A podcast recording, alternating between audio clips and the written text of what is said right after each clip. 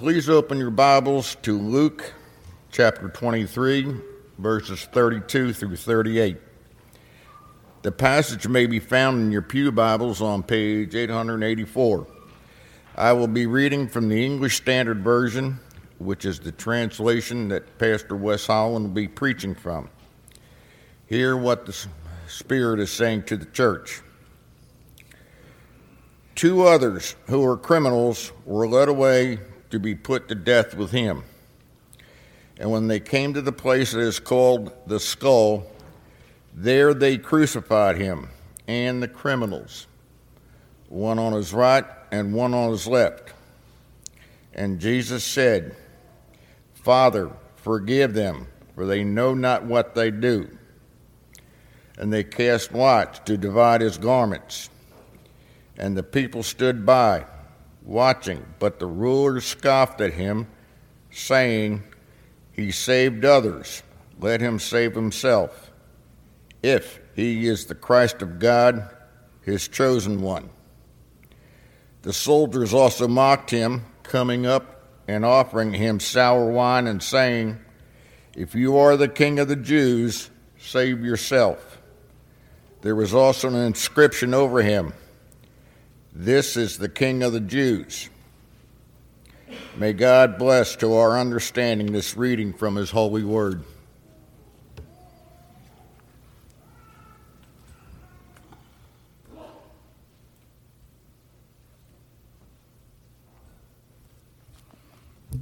Thank you, Houston. Let's pray. Almighty God, we thank you for the reading of your word, and I pray that you would help me now in the proclamation of your word that Jesus Christ might be lifted up. In all his glory, his grace, his mercy, and his love for sinners like us, we ask in his name. Amen. One evening in 2015, during a Bible study at Emanuel uh, African Methodist Episcopal Church in South Carolina, a 21 year old white racist walked in, he participated in the Bible study, and then he began shooting people as they were taking prayer requests. Nine people were killed, six women, and three men. And of course, the murderer uh, was Dylann Roof. I assume most of us remember this evil tragedy, even though it happened uh, about seven years ago.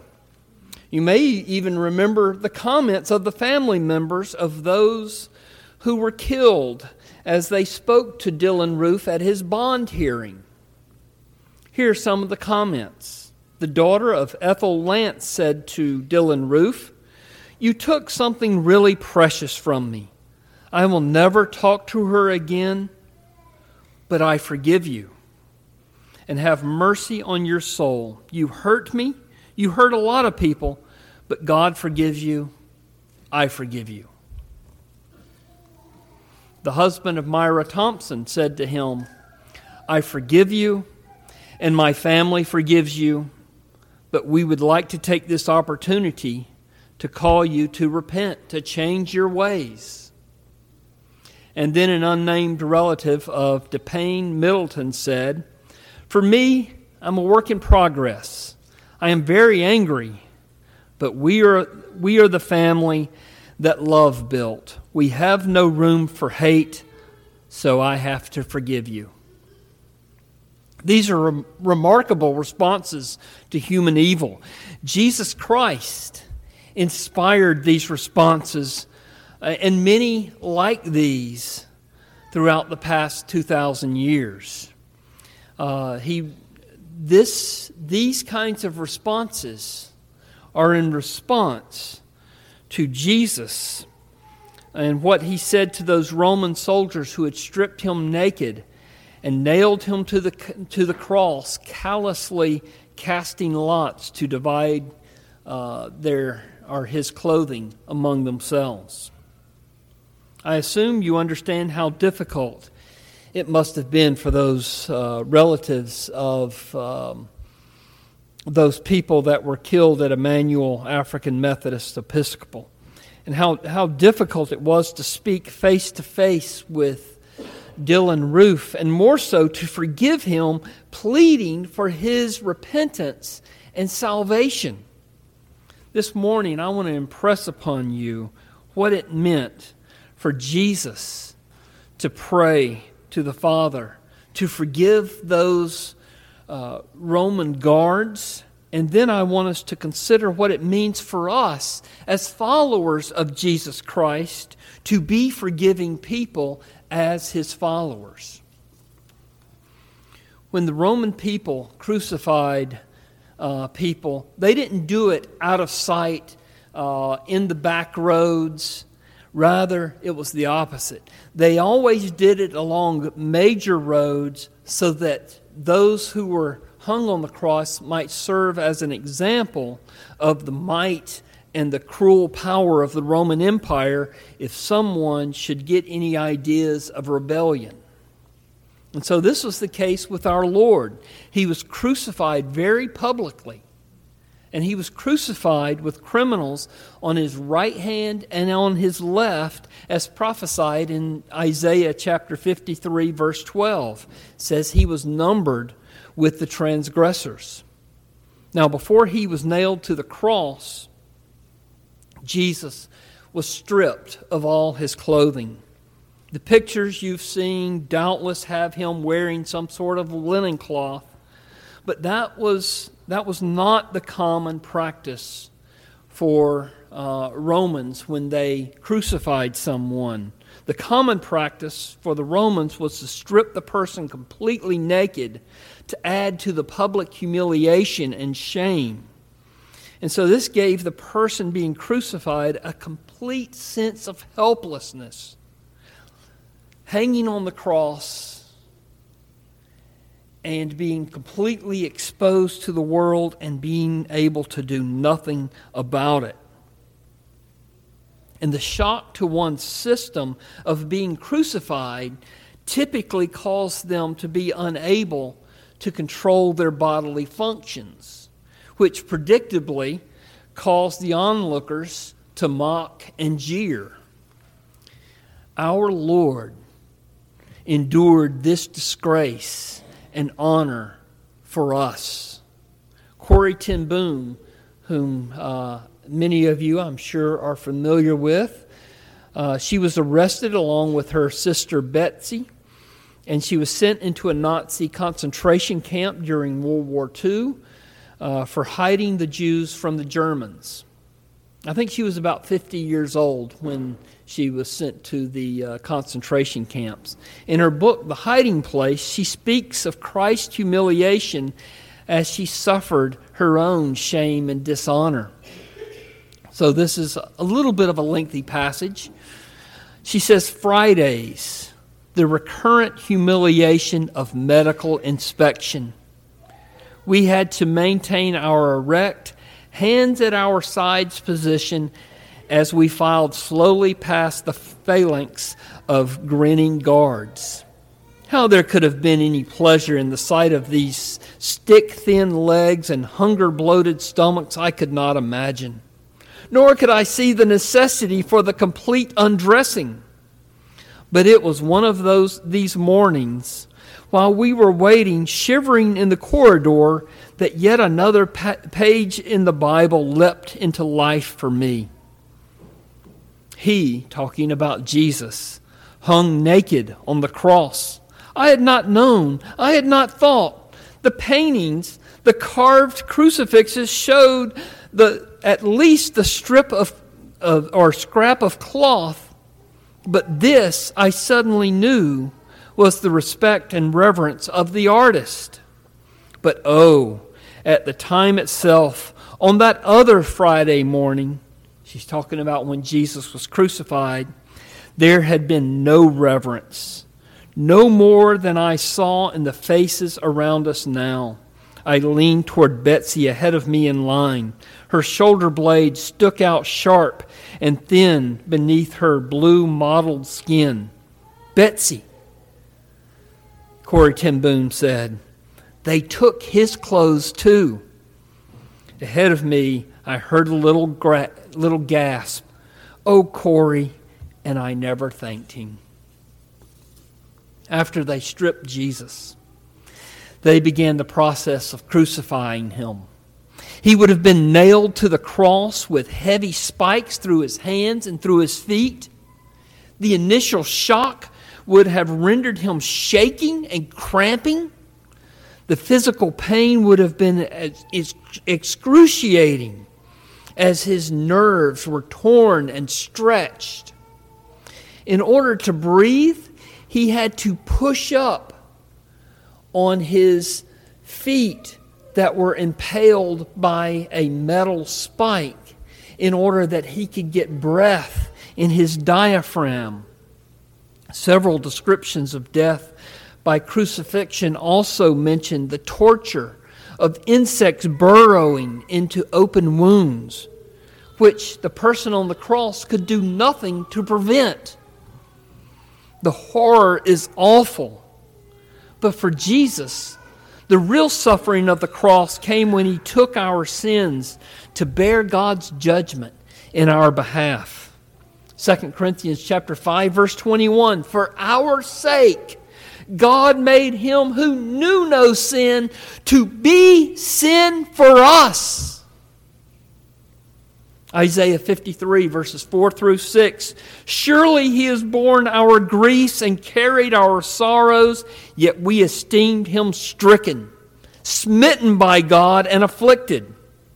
But he was pierced for our transgressions, he was crushed for our iniquities. Upon him was the chastisement that brought us peace, and with his wounds we are healed.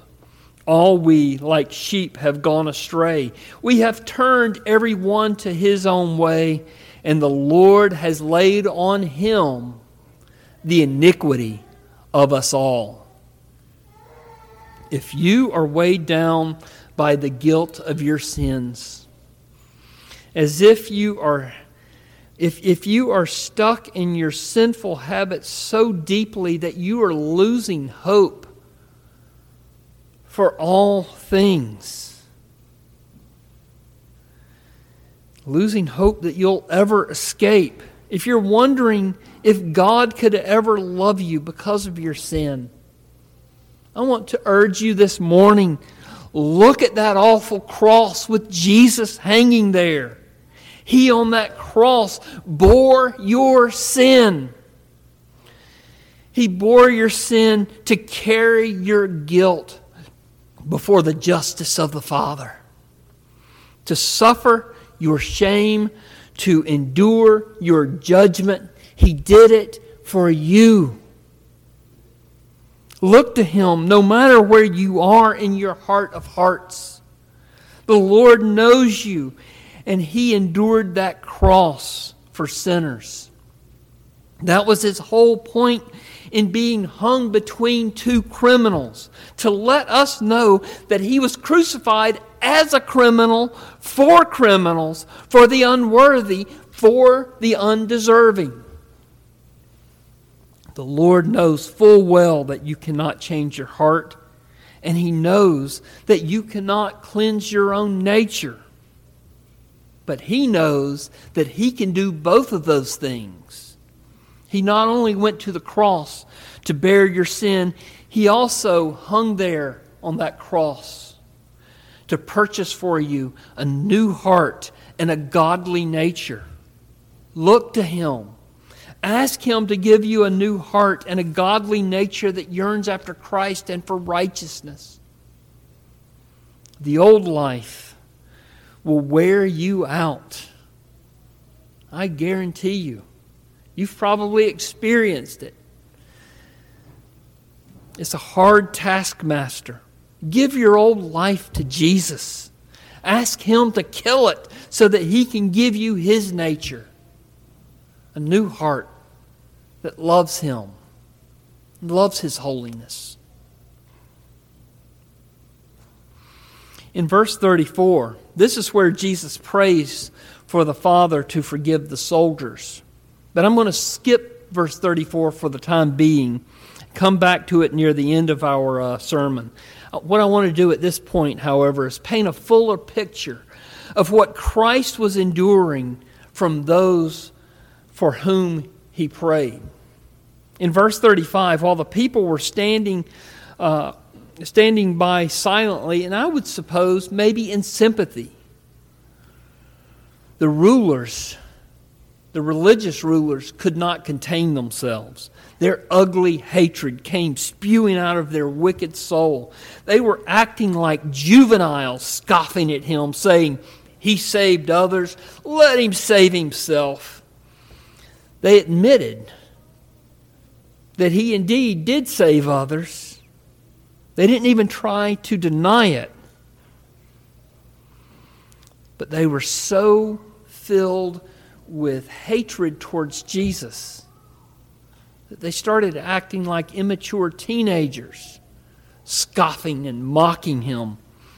You know, and that's not the only unwitting testimony to Christ's identity as the Messiah that these hate filled religious leaders gave, because their, their ridicule fulfilled prophecy about the Messiah in, Math, in uh, Psalm chapter 22, verses 6 through 8. Listen to Psalm uh, chapter 22, written by King David a thousand years before Jesus went to the cross. It says, But I am a worm and not a man, scorned by mankind and despised by the people. All who seek me mock me. They make mouths at me. They wag their heads. He trusts in the Lord. Let him deliver him. Let him rescue him, for he delights in him these wicked religious leaders unknowingly were quoting Psalm 22. They were unknowingly showing that Jesus Christ indeed was the Messiah. And then the Roman soldiers joined in with the religious leaders in their mockery in verses 36 and 37. And so we read the soldiers also mocked him, coming up and offering him sour wine, saying, If you are the king of the Jews, save yourself. Sour wine was supposed to be a mocking gesture. Kings were supposed to drink wine. So they offered him some nasty, cheap wine, probably tasted more like vinegar than wine, as a, a possible toast, maybe, to his glorious reign there on the cross as they were mocking him.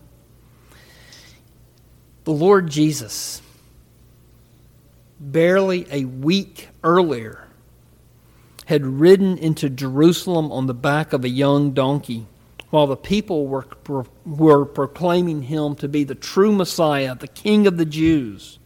Plus, there was a sign that was hanging over Jesus' head. It said, uh, Jesus is the King of the Jews. Verse 38.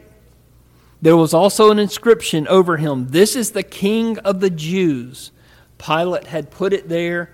I think he had done it, one, to mock Jesus at some level, but I think even more uh, to the point to mock the religious leaders because he had found Jesus to be uh, innocent and the religious leaders demanded that he go to the cross anyway.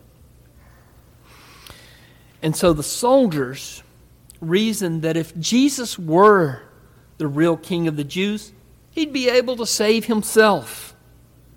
And so this is the environment around the cross while Jesus was, was nailed there. Naked, helpless, racked with pain, preparing to suffer the wrath of God for the sin of the world, while these uh, religious leaders and these soldiers were mocking him, and the crowds were standing there gawking.